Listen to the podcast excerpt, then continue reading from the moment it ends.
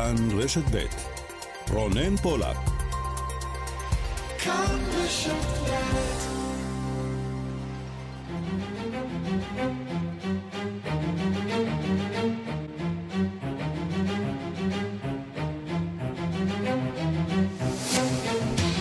ועוד חמש דקות, השעה הבינלאומית, מהדורת יום ראשון. שלום לכם, שבוע טוב. והיום בעולם, איראן מקשיחה עמדות בכל הנוגע להתנהלותה אל מול המעצמות והסוכנות הבינלאומית לאנרגיה אטומית. היום מבהירה איראן כי תפסיק להעביר צילומים ממתקני הגרעין שלה.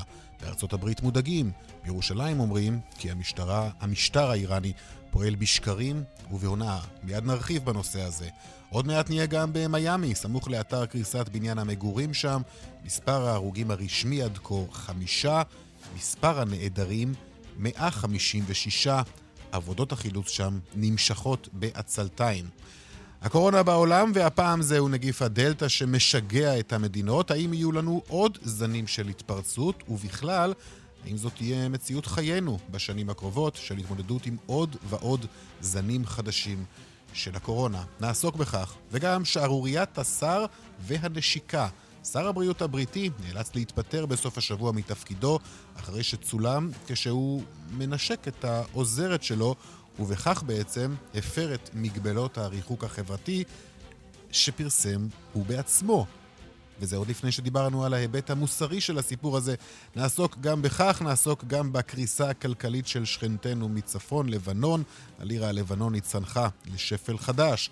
פחות מחודש לפתיחת המשחקים האולימפיים בטוקיו, וברקע התפרצות זן הדלתא של הקורונה, הרשויות ביפן מבקשות מהמשלחות האולימפיות של חמש מדינות שנפגעו על ידי הזן הזה להגדיל את כמות הבדיקות לפני הגעתן לתחרויות. השעה הבינלאומית, הכל הכל ואפילו עוד בשעה הקרובה. העורך הוא זאב שניידר, המפיקה אורית שולץ, טכנאי השידור שלנו חיים זקן ושמעון דוקרקר. אני רונן פולק, עד שלוש, מיד מתחילים.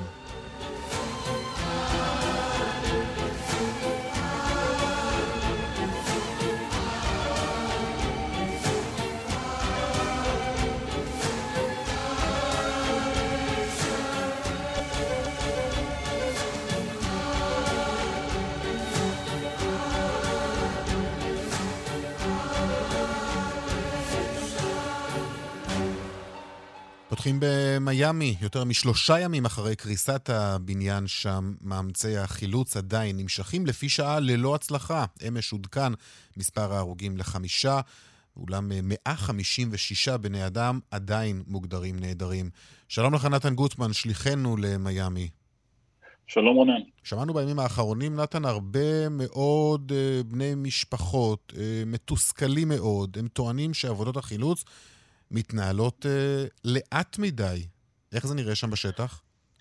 כן, התסכול הולך וגובר. אה, משפחות שאנחנו מדברים איתן, אה, מטבע הדברים, עם כמעט 80 שעות אחרי האסון הזה, מטבע הדברים הן מאוד מתוסכלות, מאוד אה, רוצות לדעת מה עלה בגורל יקיריהן. וככל שחולף הזמן, כך גם גוברת התחושה שאולי לא נעשה מספיק. וגוברת גם התחושה שאולי הסיכויים הולכים ואוזלים למצוא ניצולים לא, שם. ברור, זה, זה, זה כל הזמן נמצא ברקע. הידיעה הזאת שאם לא פועלים מהר בהתחלה, יותר ויותר קשה למצוא ניצולים. נכון שיש כאן הם, בכל פינה מי שיספר מבין אנשי כוחות החילוץ על, על מקרים בהאיטי וברעידות אדמה אחרות, שבהן אנשים הוצאו בחיים מחוץ להריסות אחרי חמישה ימים, אחרי שבוע.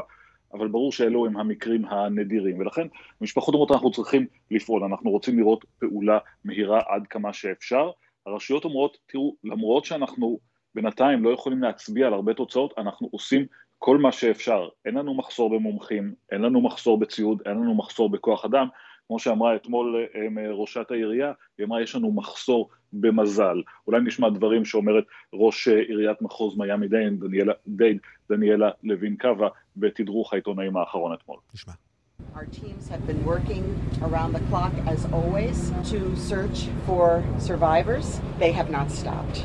And today, our search and rescue teams found another body in the rubble. And as well, our search has revealed some human remains. The process of identifying these victims is very difficult. We're going to be relying on DNA testing, and that is why we've already been gathering DNA samples from the family members. כן, התהליך הזה יהיה ארוך, אתמול כאמור נמצאה גופה נוספת, כך שמספר ההרוגים הרשמי מגיע כעת לחמישה, אבל היא אומרת, אנחנו נצטרך להתבסס על בדיקות DNA, לקחנו דגימות מקרובי המשפחה כדי לאתר את הנעדרים ושנמצאו שרידים של גופות בשטח כבר, ומכך אפשר להבין שזה באמת יהיה תהליך מאוד ארוך. הרשויות מתכוונות לתת אולי כבר היום, אולי מחר, לקרובי משפחה שרוצים בכך לבוא לבקר את האתר, זה אחד הדברים שהם ביקשו, ברור שהם לא יכולים לעזור הרבה, אבל הם כן רוצים לראות את המקום, אמר לנו אתמול כששוחחנו איתו שם אחד מבני המשפחות, ג'וש ספיגל, שאימו ג'ודי נהדרת, הוא אמר הלוואי שהייתי יכול ללכת לשם להרים בעצמי את פיסות השברים האלה כדי להגיע לאימי, אז התהליך הזה הוא קשה, והוא נמשך זמן רב, משלחת ישראלית נחתה כאן לא מזמן, זו משלחת של מומחים מפיקוד העורף, היא תסייע בעיקר בתרומה מהמומחיות שלהם, בייעוץ כדי לעזור איך עושים את זה, היא לא תהיה פיזית בשטח בהזזת פיסות הבטון האלה, יש הרבה רצון טוב מהרבה מאוד אנשים, אבל שוב, כמו שאמרה ראשת העיר, אין מזל. עכשיו, יש נתן גם, מעבר לפעולות האלו, פעולות החילוץ שהן כמובן חשובות, יש גם איזושהי התקדמות בחקירת הקריסה? כלומר, אנחנו יודעים שמדובר בבניין בין כ-40 שנה, אנחנו יודעים גם שהחוק שם מחייב בדיקות של בניינים בני 40 שנה, לגבי טיב החומר, לגבי כן. היסודות. נעשה משהו בנושא הזה? כן, הבדיקות האלה היו בעיצומן, מה שאנחנו למדנו גם אתמול מהדיווח הזה של הניו יורק טיימס, זה שהיה דוח שהוכן כבר לפני שלוש שנים, דוח של חברת הנדסה, שמצא ליקויים משמעותיים בקומת הקרקע של הבניין הזה, חדירות של מים וסדקים באזור החנייה ובריכת השחייה, שהדוח הזה התריע שצריך לתקן את הבעיות האלה, ודבר לא נעשה, כך שמאוד ייתכן שההתעלמות הזאת מהבעיות שנתגלו, היא עומדת בשורש הקריסה הזאת. הערכה, אגב, אם לרכז הרבה מהמומחים שאנחנו שומעים פה, מתבטאים כל הזמן, זה שמדובר באיזשהו שילוב טרגי של גורמים, שחיקה של הפלדה כתוצאה מתנאי המזג אוויר, התעלמות מבעיות קטנות ומסדקים שנתגלו במהלך השנים האלה, אולי עבודות על הגג שהעמיסו עוד משקל על המבנה הזה, אולי תזוזות של הקרקע שהן אופייניות לאזור הזה של דרום פלורידה, כל הדברים האלה ביחד כנראה חברו כדי ליצור את האסון הזה. נתן גוטמן ממיאמי, תודה רבה לך. תודה רונן. עכשיו לשיחות הגרעין עם איראן, אחרי שפג הסכם הפיקוח הזמני בין הסוכנות הבינלאומית לאנרגיה אטומית לבין איראן, אומר יושב ראש הפרלמנט האיראני מוחמד בכר קליבאף, שלא לא נעביר עוד לפקחי סבא תמונות מאתרי הגרעין. למעשה מדובר בהקשחת עמדות של איראן, בזמן שהוא חשוב ואפילו קריטי לשיחות הגרעין. שלום לך, דוקטור רז צימת, מומחה לאיראן מהמכון למחקרי ביטחון לאומי. שלום לך. צהריים טובים. בוא נתחיל מההתחלה ממש. מה היה גלגולו של ההסכם הזה בין איראן לבין הסוכנות, ומה המשמעות של הפסקתו מצד איראן? ראשית, אני לא בטוח שההסכם הזה מופסק. אנחנו שמענו באמת היום את ההתבטאות של יושב ראש הפרלמנט, שמתייחס לצורך להאריך שוב את תוקף ההסכם. ההסכם שהאריכו אותו בעצם בשלושה חודשים, ואז בחודש נוסף, מאפשר בעצם סוג של פשרה בין איראן לבין הסוכנות הבינלאומית לאנרגיה אטומית, שמצמצם במידה מסוימת, הייתי אומר אפילו רבה, את יכולות הפיקוח של הסוכנות באיראן, אבל מבלי לגמרי לשבור את הכלים, כך, כך למשל הוסכם בעבר שלסוכנות לא תהיה גישה לצילומים מתוך, ה, מתוך מתקני השערה באיראן, הצילומים יישארו אצל האיראנים, ולאחר שיגיעו להסכמות ביניהם, אז הצילומים יוחזרו בעצם לסוכנות. בחודש שעבר ההסכמות האלה שהיו למשך שלושה חודשים הוארכו, ובסוף השבוע האחרון בעצם שוב פג התוקף, והשאלה שכרגע נמצאת עדיין, להבנתי על השולחן, האם האיראנים יסכימו להאריך אותו בחודש נוסף. לתחושתי יש עדיין התלבטות בנושא הזה, יושב ראש הפרלמנט איננו מוסמך להודיע על ההחלטה האיראנית, אבל בוודאי הקולות שאנחנו שומעים מאיראן הם קולות שלכל הפחות רומזים שהאיראנים מתלבטים, האם באמת להאריך, להאריך את התוקף שוב. מה, מה קיבלו פקחי הסוכנות מאיראן במסגרת ההסכם הזה עד כה, ומה הם בעצם יפסיקו לקבל אם אכן תתקבל ההחלטה הזאת שלא להעביר עוד צילומים, שלא להעביר עוד תמונות, ועד כמה קריטי זה בכלל? זה קריטי משום שאם האיראנים ישמידו בעצם את הצילומים שהצטברו אצלם בחודשים האחרונים, הדבר לא יאפשר בעצם לסוכנות במידה רבה לדעת מה קרה בתוך המתקנים בחודשים האחרונים, ובוודאי גם להמשך. הגישה שלהם אומנם, אומנם תהיה גישה... כן, אבל נקודת המוצא שלנו היא שהאיראנים הם ממילא אה, לא גלויים אה, עם הסוכנות אה, כמעט לגבי כל דבר.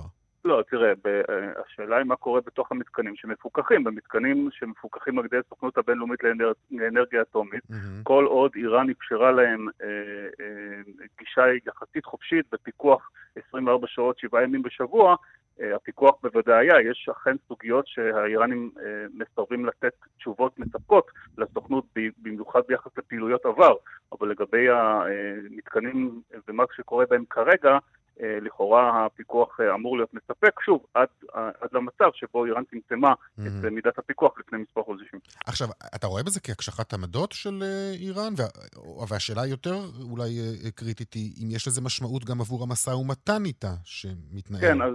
אז המשא ומתן זה באמת הסוגיה החשובה, משום שההערכה הייתה שאם האיראנים אכן חשים שיש התקדמות בשיחות בווינה, ואם יש אפשרות להגיע בזמן הקרוב להסכמה סביב החזרה להסכם הגרעין, ייתכן מאוד שהם יסכימו להאריך שוב את, את uh, תוקף ההסכמות מול, מול הסוכנות, משום שגם האמריקאים וגם האירופאים הבהירו להם בצורה מאוד ברורה, אם אתם לא תאריכו את, את, תוקף ההסכם, זה עלול להקשות עוד יותר על הסיכוי להגיע להסכמות בווינה. יכול מאוד להיות שהאיראנים הגיעו למסקנה שהשיחות בינתיים לא מתקדמות בקצב הרצוי מבחינתם, ולכן אין טעם אה, אה, להאריך גם את התוקף הזה. אה, שוב, בהנחה שהתשובה אכן תהיה שלילית, אנחנו עדיין לא יודעים את זה, ושהאיראנים יסרבו להאריך את תוקף ההסכם, אנחנו בהחלט עלולים לראות בזה עוד צעד שיקשה מאוד על הסיכוי להגיע להסכמות בווינה. עכשיו, העובדה שנבחר נשיא חדש באיראן, שמתואר גם כקיצוני יותר מקודמו, היא אמורה לשנות משהו בשיחות עם ארצות הברית? תראה, לכאורה לא, משום שאסטרטגיית העל בנושא הגרעיני וההחלטה האם אה, לחזור להסכם הגרעין או לא לחזור להסכם הגרעין היא החלטה שאיננה תלויה כל כך בנשיא, למרות שלנשיא יש כמובן השפעה עליה, mm-hmm. היא תלויה בעיקר במנהיג העליון ובמועצה העליונה לביטחון לאומי. ולכן אה, אם, אה, אם האיראנים ונציגי המעצמות יצליחו בשבועות הקרובים עד ה-4 באוגוסט, שאז ראיתי נכנס לתפקיד, או אולי אפילו מעט יותר מאוחר, להגיע להסכמות על חזרה להסכם הגרעין, זה לא אמור לשנות. אם, אה, אם אנחנו נראה שלא חוזרים להסכמות בשבועות הקרובים, אז, אז ראשית זה יעורר את השאלה האם בכלל הנהגת איראן ומנהיג איראן ספציפית מעוניין בכלל לחזור להסכם, mm-hmm. ואם המשא ומתן הזה יתארך ויתעכב עוד יותר, אז בהחלט יכול להיות שבהמשך, כאשר ה-IC אה, עשוי למנות צוות חדש למשא ומתן, שר חוץ חדש, מזכיר חדש למועצה העליונה לביטחון לאומי, שיכול להיות שהם יחזיקו בעמדות יותר קיצוניות, ייתכן וזה יהיה עוד אה, משהו שיכביד ויסבך את הסיכוי כן. להגיע להסכמות בווינה. עכשיו, אתה הזכרת את המנהיג העליון בעצם, ודווח אתמול שהממשל ביידן שוקל להסיר את העיצומים אה, מחמינאי, מהמנהיג העליון כן. של איראן. אתה רואה מצב של הסרת הסנקציות גם מעל הנשיא הנבחר ראיסי, שהוא למעשה יהיה הנשיא הראשון שייכנס לתפקידו תחת אה, משטר של סנקציות, תחת סנקציות אישיות? תראה, בווינה מתנהל כרגע ויכוח אה, שלהבנתי עדיין לא הוכרע סביב השאלה אילו סנקציות בדיוק אה, האמריקאים יסכימו להסיר. יש סנקציות שהאמריקאים ללא ספק יסכימו להסיר, אלה סנקציות שהוטלו על ידי הנשיא טראמפ והן קשורות, להסכם, אה, והן קשורות לתוכנית הגרעין והוסרו אחרי הסכם הגרעין והוחזרו על ידי טראמפ. למשל הסנקציות על הנפט, על הספנות, mm-hmm. על הבנקאות. יש סנקציות שהאמריקאים לכאורה אומרים אנחנו לא מוכנים אה, אה, להסיר אותן משום שהן אינן קשורות לתוכנית הגרעין, למשל סנקציות בגין אה, תמיכתה של איראן בטרור או הפרת זכויות אדם. כך שעקרונית הם לא חייבים להסיר למשל את הסנקציות שהוטלו על רהיטי, משום שאלה סנקציות שהוטלו בגין מעורבותו בהפרת זכויות אדם בשנות ה-80. אה, אבל זה לא אומר שבמסגרת אה, איזה שהם צעדים, צעדים בוני אמון, אה, צעדים שיש להם אולי יותר תוקף סמלי מאשר תוקף מעשי, יכול להיות שעל מנת להגיע להסכמות עם האיראנים הם יסכימו להסיר גם חלק מהסנקציות האלה, כולל הסנקציות באמת על רהיטי. דוקטור רז צימת, מומחה לאיראן מהמכון למחקרי ביטחון לאומי, תודה רבה לך. תודה לך. פרסומות. עכשיו 21 דקות אחרי שתיים, השעה הבינלאומית, קורונה. שתי השאלות העיקריות שנשאלות כעת על הקורונה בעולם, ובמיוחד במדינות שבהן יש אה, עלייה בהידבקות, האם החיסונים למיניהם באמת מגנים עלינו מפני הזנים החדשים של הנגיף, והאם אה, זן אה, דלתא ההודי, הגורם כעת להתפרצויות חדשות ברחבי העולם, האם הוא אינו האחרון בשורה של זנים שהנגיף הזה מכין לנו? הנה דיווחה של כתבת חדשות החוץ, נטליה קנבסקי. התשובה שנותן היום לשתי השאלות האלה העיתון גרדיאן הבריטי היא בהחלט חיובית. המומחים שהעיתון מצטט טוענים שני החיסונים הנפוצים ביותר בעולם אכן הראו יעילות גבוהה מאוד נגד הזן דלתא, פייזר ביונטק מעל 96 אחוזים ואסטרזניקה מעל 92 אחוזים. דבר החיסון לא מנע מאנשים להידבק בדלתא, אך במאושפזים ובמתים הרוב המוחץ היו לא מחוסנים.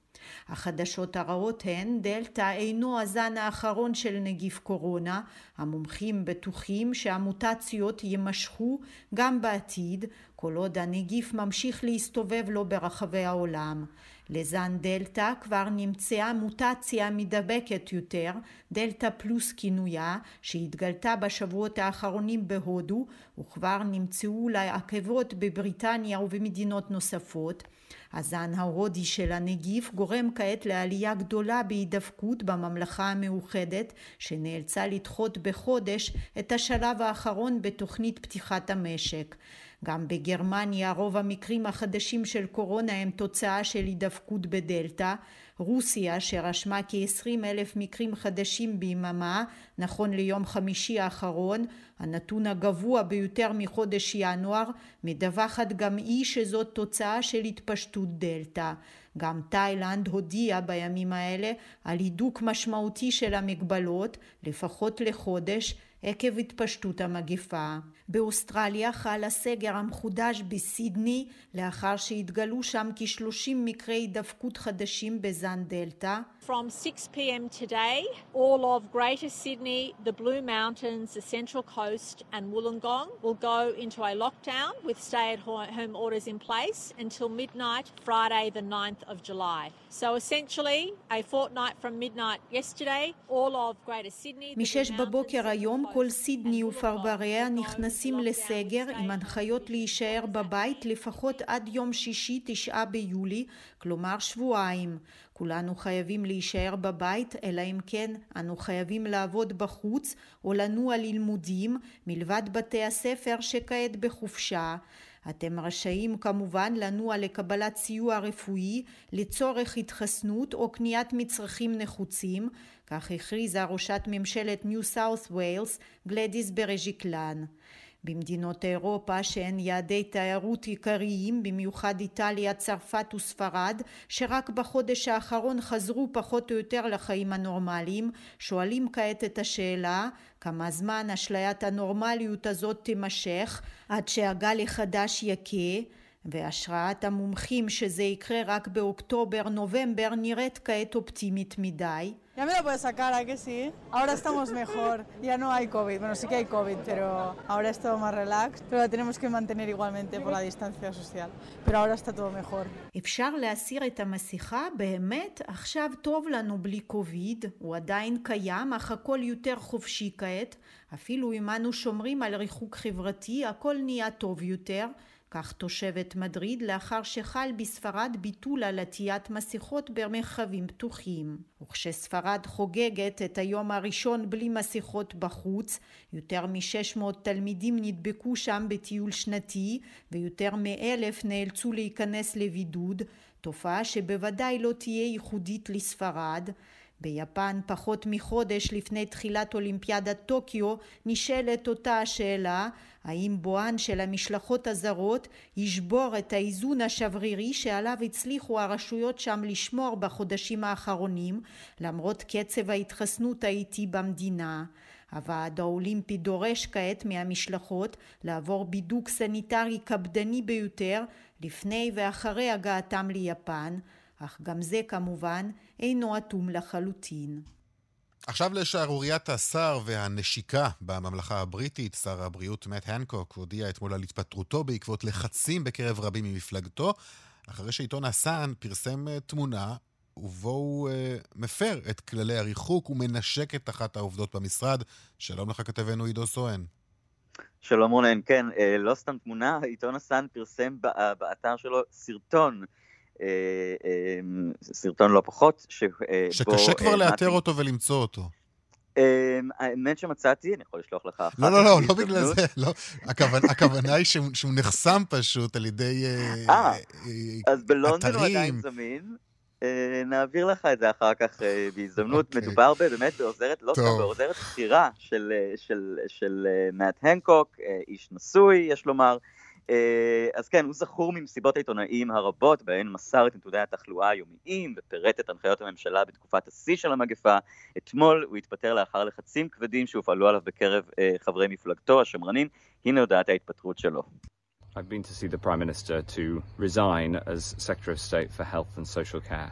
I understand the enormous sacrifices that everybody in this country has made, that you have made, and those of us who make these rules have got to stick by them, and that's why I've got to resign. I want to thank people for their incredible sacrifices and what they've done.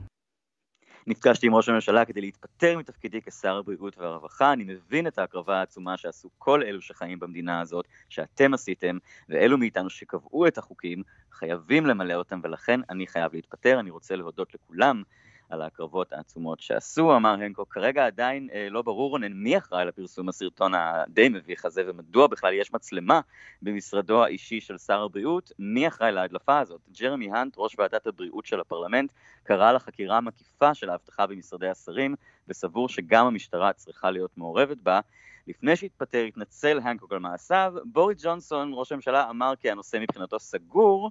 שר הבריאות של ממשלת הצללים של הלייבור, ג'ונתן אשוורט, מתח אתמול ביקורת חריפה על ג'ונסון עצמו. בוא נשמע. The Prime Minister, Boris Johnson, should have shown the guts, the spine, the judgment to have sacked him. You cannot have a health secretary breaking the rules in a pandemic when you need people to follow the rules. And I think this reveals the weakness, lack of judgment, lack of leadership from Boris Johnson that he didn't sack him. ראש הממשלה בוריס ג'ונסון היה צריך לגלות אומץ, עמוד שדרה וכושר שיפוט ולפטר אותו. לא ייתכן ששר הבריאות יפר את ההנחיות בזמן מגפה, כשאנשים צריכים לנהוג לפי החוקים. אני חושב שזה חושף את החולשה, את השיפוט הלקוי ואת כושר מנהיגותו החסר של בוריס ג'ונסון. אם דאונינג 10 ימסרו הערב שזו החלטה של הנקוק ולא של ג'ונסון עצמו, הדבר יעיד אף יותר שלג'ונסון אין את התכונות הנדרשות ממנהיג. אה, מי שכבר נכנס לתפקיד במקום הנקוק, רונן הוא שר האוצר לשעבר, סאג'יד ג'אביד, שאחראי בין השאר למדיניות הקיצוצים בימיה הראשונים של ממשלתו של ג'ונסון. הנה מה שאמר עם כניסתו לתפקיד היום. I just want to start by saying I think Matt Hancock worked incredibly hard. He achieved a lot, and I'm sure he will have more to offer in public life. I was uh, honoured to take up this position. I also know that it comes with huge responsibility, and I will do everything I can to make sure that I deliver for the people of this great country.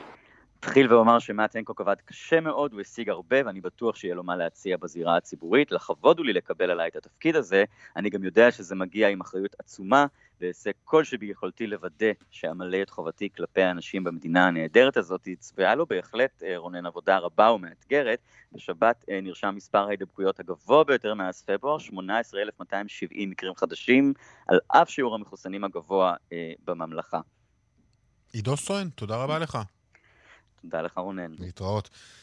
חודש אה, לאחר שנעצרו על אה, מטוס אה, ריינר, בו היו בדרכם לליטא, שוחררו בסוף השבוע הבלוגר הבלארוסי רומן פרוטסביץ' ובת זוגו למעצר בית. ההערכה היא כי החלטה של הנשיא לוקשנקו לשחרר את השניים למעצר בית היא ניסיון למנוע את הסנקציות שמתכוון האיחוד האירופי להטיל על בלארוס.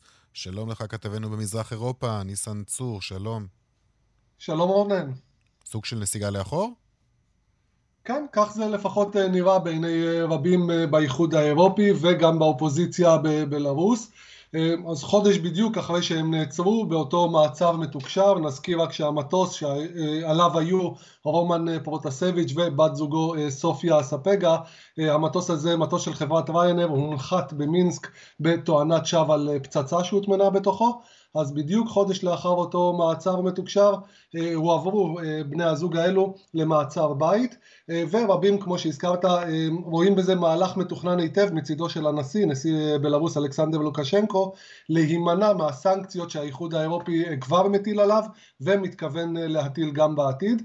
בהודעה שפרסמה בסוף השבוע ועדת החקירה הממלכתית בבלארוס אה, נמסר כי פרוטסביץ' וספגה הועברו למעצר בית. לטענת אה, הוועדה לאחר ששניהם שיתפו פעולה עם החוקרים וגם הסכימו לעסקת טיעון שהוצעה להם ונמסר גם שהשניים הסכימו לסייע לחוקרים בחקירת הפשעים שהם ביצעו, לחשוף את שותפיהם לאותם פשעים ולעשות ככל שניתן, אה, ככל שניתן על מנת לפצות על הנזק שהם גרמו. כך שההודעה הזו מתקבלת כמובן בספקנות מאוד מאוד גדולה. אה, ואפשר לשמוע גם מה אמרה מנהיגת האופוזיציה בבלארוס, סבטלנה טיכנוסקיה, שהיא עצמה, נזכיר גם, מסתתרת בליטא מאז הבחירות לנשיאות בחודש אוגוסט בשנה שעברה, מה היא אמרה על ההחלטה לשחרר את בני הזוג למעצר בית.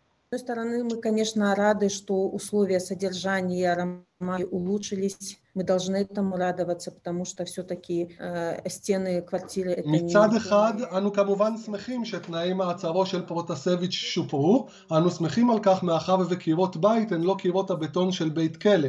מצד שני, אנו מבינים שמעצר בית הוא עדיין מעצר.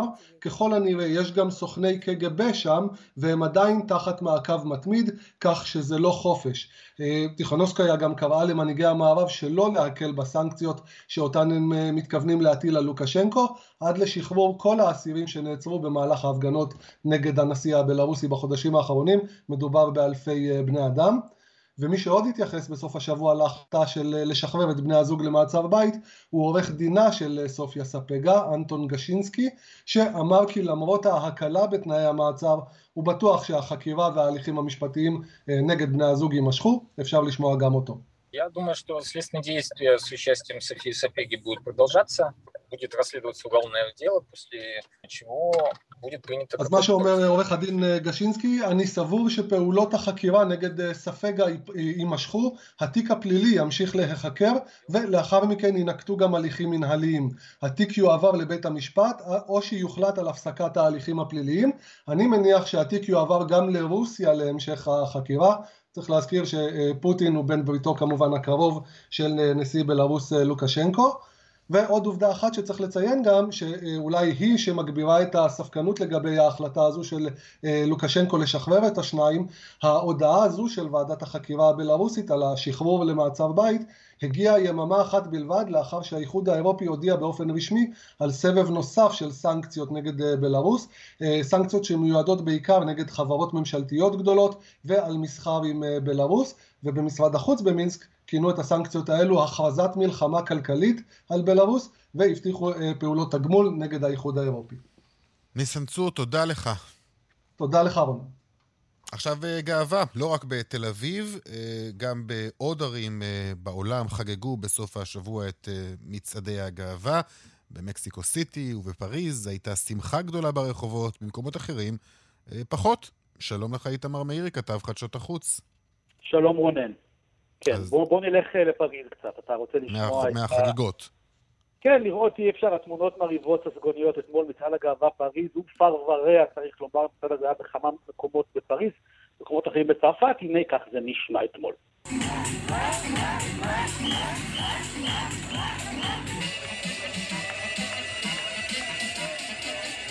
כן, אז תשמע, זה מצעד הגאווה אחרי שנה שעברה, שאתה יודע, בוטלו משהו כמו 200 אירועים בצרפת, וצעדות, אז הפעם זה היה מין, אתה יודע, לפרוק כל עול.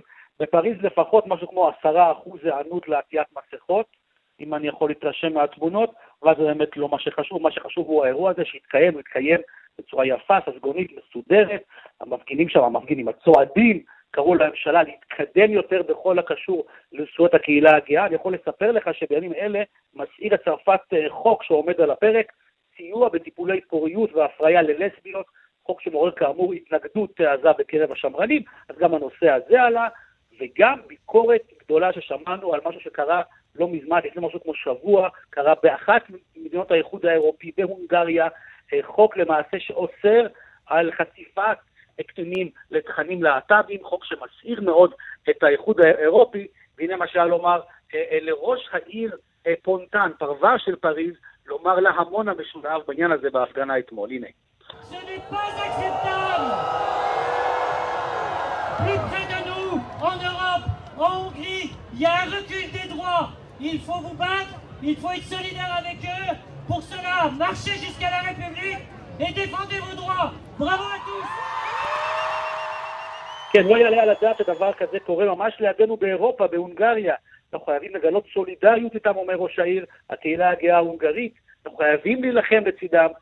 קורא למשתתפים לצעוד ולהגן על הזכויות שלהם. מצעדים היו בעוד כמה מקומות, מקסיקו סיטי למשל, שם תמונות באמת נהדרות, מציע לך לרוץ אה, לראות, מסכות פנים בצבעי הגאווה, דגלים, תלבושות. אם אני משווה את תל אביב, בהחלט יש לנו, אתה יודע, במה להתגאות אה, תרתי משמע גם אצלנו. אבל עכשיו, ברשותך, נעבור למקום קצת פחות עליז, תרתי משמע. כן. כך נשמע החג הזה אתמול באיסטנבול. הנה.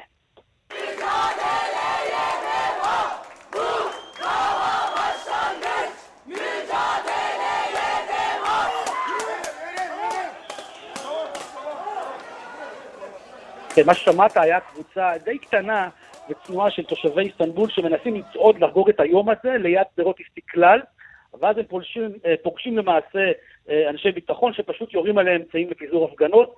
טורקיה אסרה את המצעד השנה, הסיבה הרשמית היא קורונה, אבל המדינה הזאת כבר כמה שנים אוסרת מצעדי גאווה, משהו שארדואן מאוד לא רוצה לראות בלשון המעטה, גם לא בעיר מערבית אה, כמו איסטנבול, שאגב הייתה בעבר מוקד לאחלה אה, אה, מצעדים אה, יפים וססגונים. השנה, למרבה הצער, הסתיים ב-20 עצורים. הסיבה הרשמית קורונה, אבל כאמור אנחנו יודעים היטב שטורקיה המוסלמית הדתית של ארדואן זה מקום שונה ממה שהיה בעבר. איתמר מאירי, תודה רבה לך. יום נהדר, תודה רבה. להתראות. עוד מעט נהיה בלבנון עם הקריסה הכלכלית שם, ונהיה גם עם גל החום הקיצוני בקליפורניה. פרסומות, כבר חוזרים. עכשיו אה, שתיים ועוד ארבעים אה, דקות, השעה הבינלאומית. בלבנון, הקריסה הכלכלית נמשכת. בסוף השבוע הלירה הלבנונית צנחה לשפל חדש. 18 אלף אה, לירות, 18 אלף לירות לבנוניות שוות לדולר אחד. ביומה האחרונה החלו מחאות בכמה ערים על המצב הקשה. במקביל, משבר האנרגיה נמשך ובחיזבאללה מאותתים שלא יחכו עוד זמן רב כדי להביא דלק וסולר מאיראן. שלום לך, כתבנו לענייני ערבים, רועי קייס. שלום רונן. כן, תראה, ימים פשוטים, לא פשוטים עוברים על ארץ הארזים, השכנה מצפון שממשיכה לצלול לתהום, ולא נראה שיש מי שיושיע. בסוף השבוע דווח שם על כך שהערך של הלירה המקומית צנח לשפל חסר תקדים נוסף. דולר אחד, כמו שציינת, שווה 18 אלף, 18 אלף לירות לבנוניות. רק כדי לסבר את האוזן, עד לפני שנתיים הוא עמד על 1,500 לירות לבנוניות לדולר.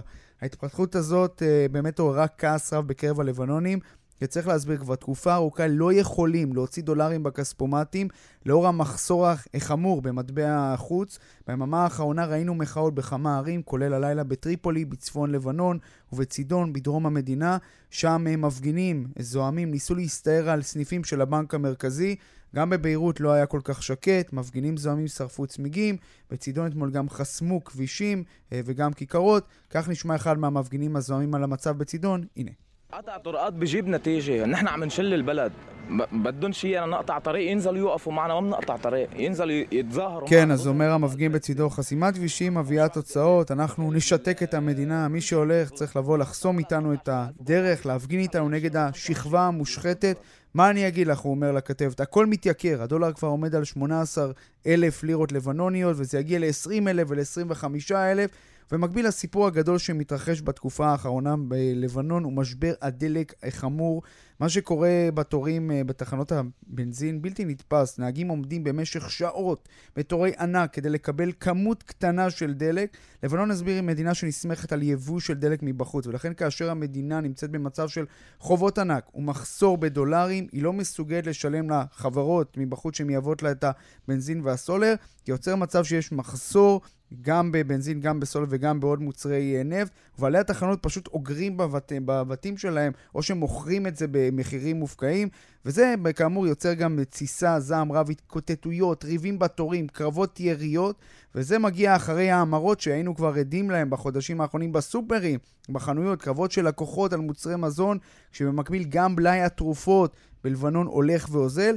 מי שמזהה פה הזדמנות הוא ארגון חיזבאללה ומנהיגו חסן נסראללה, שבצל אוזלת היד הממשלתית, יש ממשלת uh, מעבר בלבנון, לא ממשלה קבועה, מנסה להצטייר כמבוגר האחראי. ביום שישי האחרון הוא חזר פעם נוספת ההתחייבות שלו, שאם המדינה לא תצליח לפתור את משבר אה, הדלק, הוא ידאג להביא בעצמו דלק מאיראן, כך הוא נשמע ביום שישי האחרון.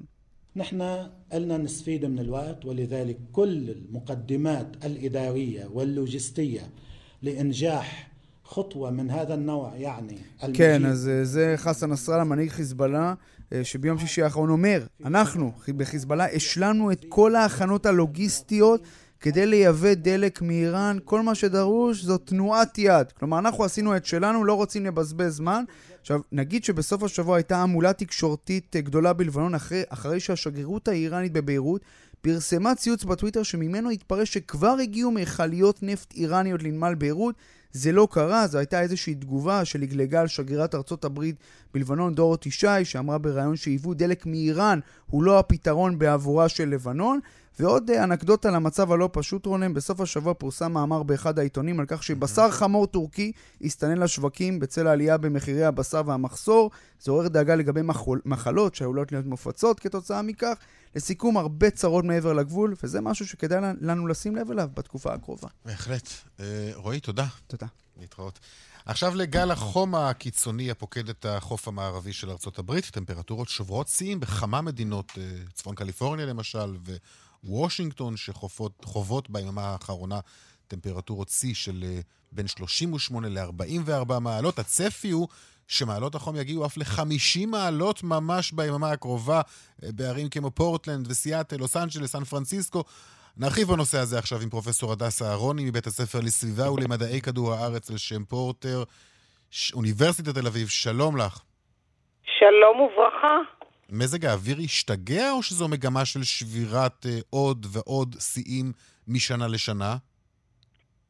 אה, ובכן, אירועים קיצוניים יש לנו כל הזמן וכל שנה, ואם אתם זוכרים, בשנה שעברה באוגוסט היה גל חום עוד יותר קיצוני בקליפורניה, ארוך עם שריפות קיצוניות, אבל כיוון שיש רצף של אירועים כאלה, והם הולכים ומתגברים עם השנים, אנחנו רואים כאן בהחלט מגמת שינוי, מגמה של הקצנה, גם הטמפרטורה יותר גבוהה, באופן עקבי משנה לשנה, אמנם לא מונוטוני, אבל בהחלט נהיה יותר חם.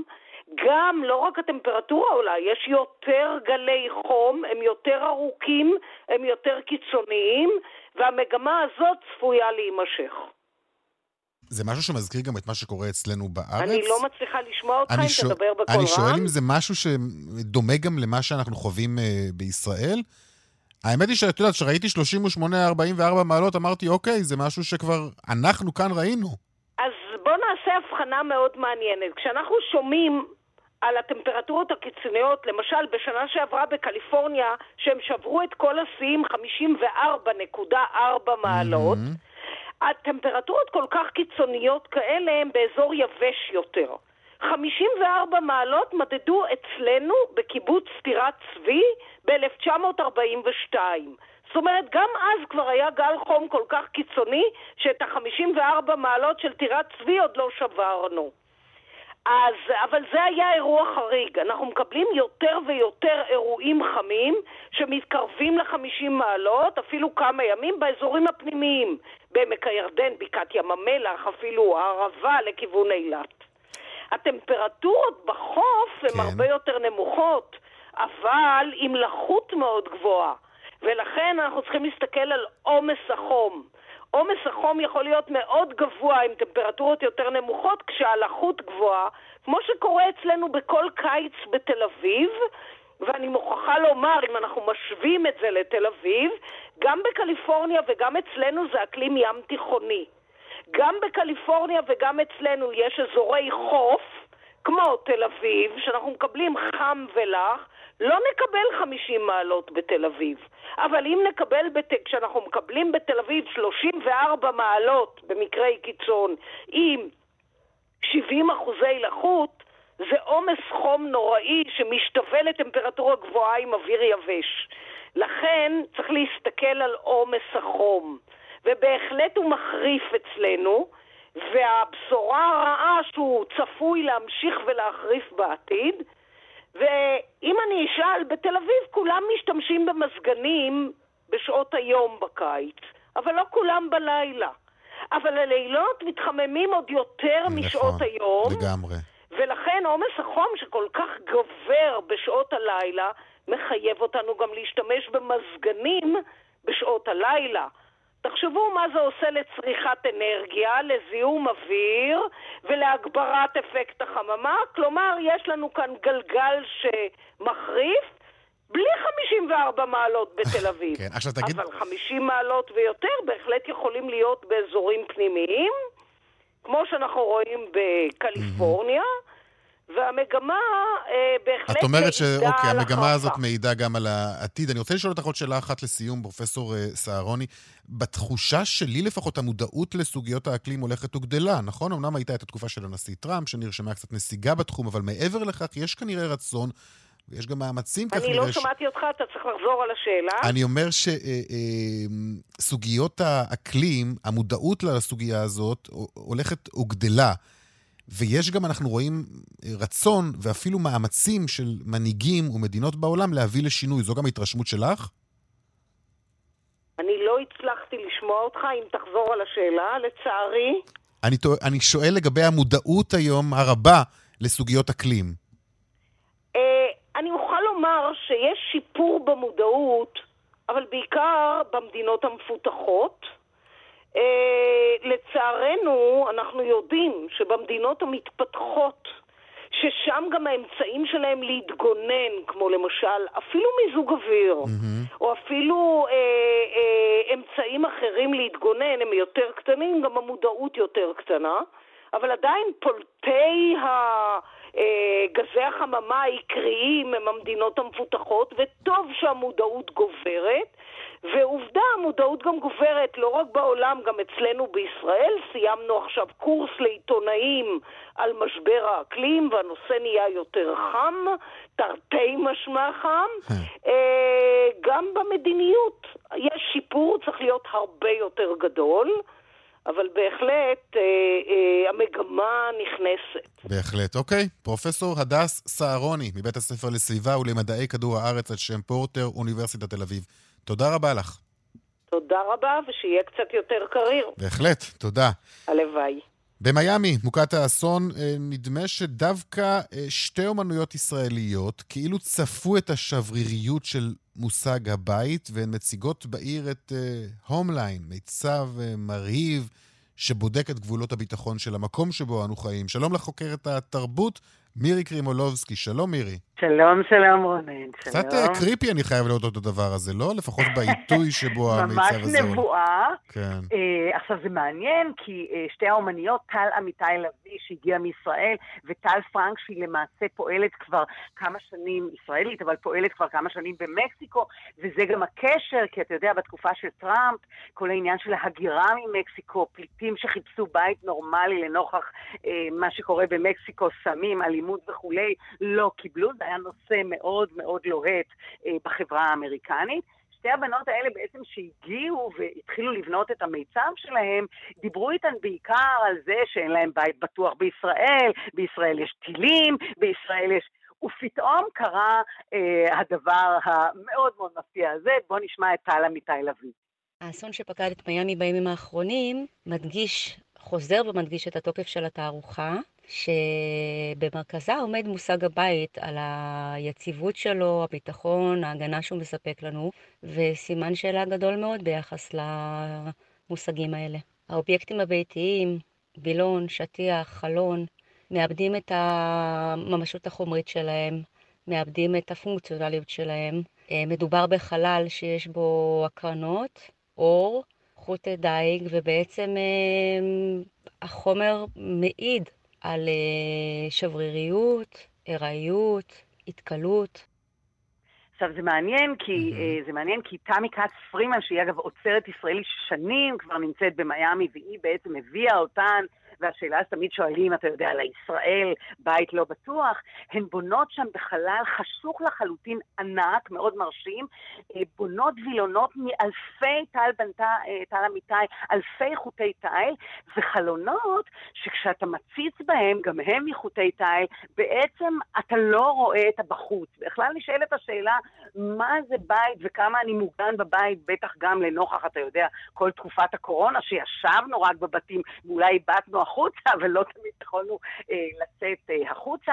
אה, טל פרנק, שמגיעה כאמור ממקסיקו, אה, יצרה שטיח נפלא, שטיח שהוא בעצם עבודת וידאו בתלת מימד, ושטיח שהוא משהו מאוד ביתי, גם הוא בעצם, כשהצופה נכנס, הוא זז, וגם הוא לא נותן לך את אותה תחושה ביתית שהייתה לנו פעם, והאנשים במיאמי בוודאי אומרים, איך הישראליות האלה ידעו שגם כאן הדברים הם שייקי, הם לא לגמרי בטוחים, כי אתה יודע, נושא בית בכל העולם הוא אה, נושא שמטריד, אה, עדיין לצערנו יש פליטים בעולם, אנשים שאין להם בית, כך שהבנות האלה בהחלט, אה, מה שנקרא, עושות עבודה שהיא תלוית זמן ותלוית מקום, אם זה בישראל ואם זה hmm. במיאמי כמובן. מירי קרימולובסקי, תודה רבה לך. תודה לך, רונן, להתראות.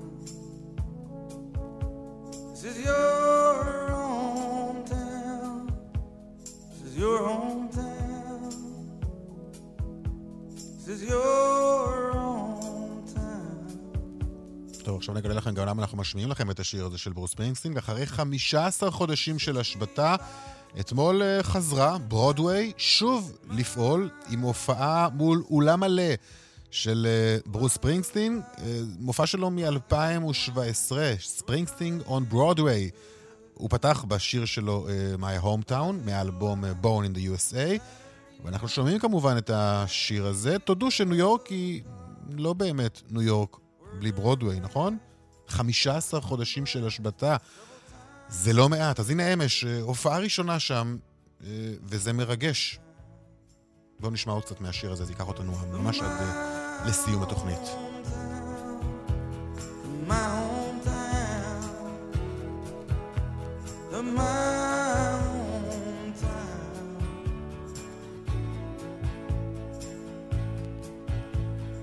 Main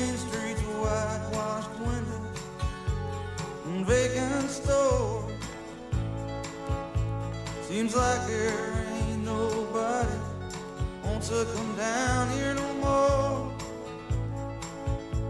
They're closing down the textile mill across the railroad tracks. Foreman says these jobs are going, boys, and they ain't coming back to your hometown.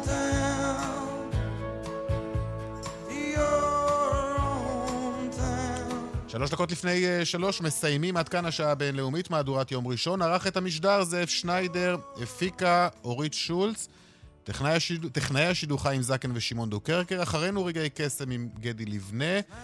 אני רונן פולק, תודה לכם על ההאזנה, המשך יום נפלא שיהיה לכם. להתראות. Backing up,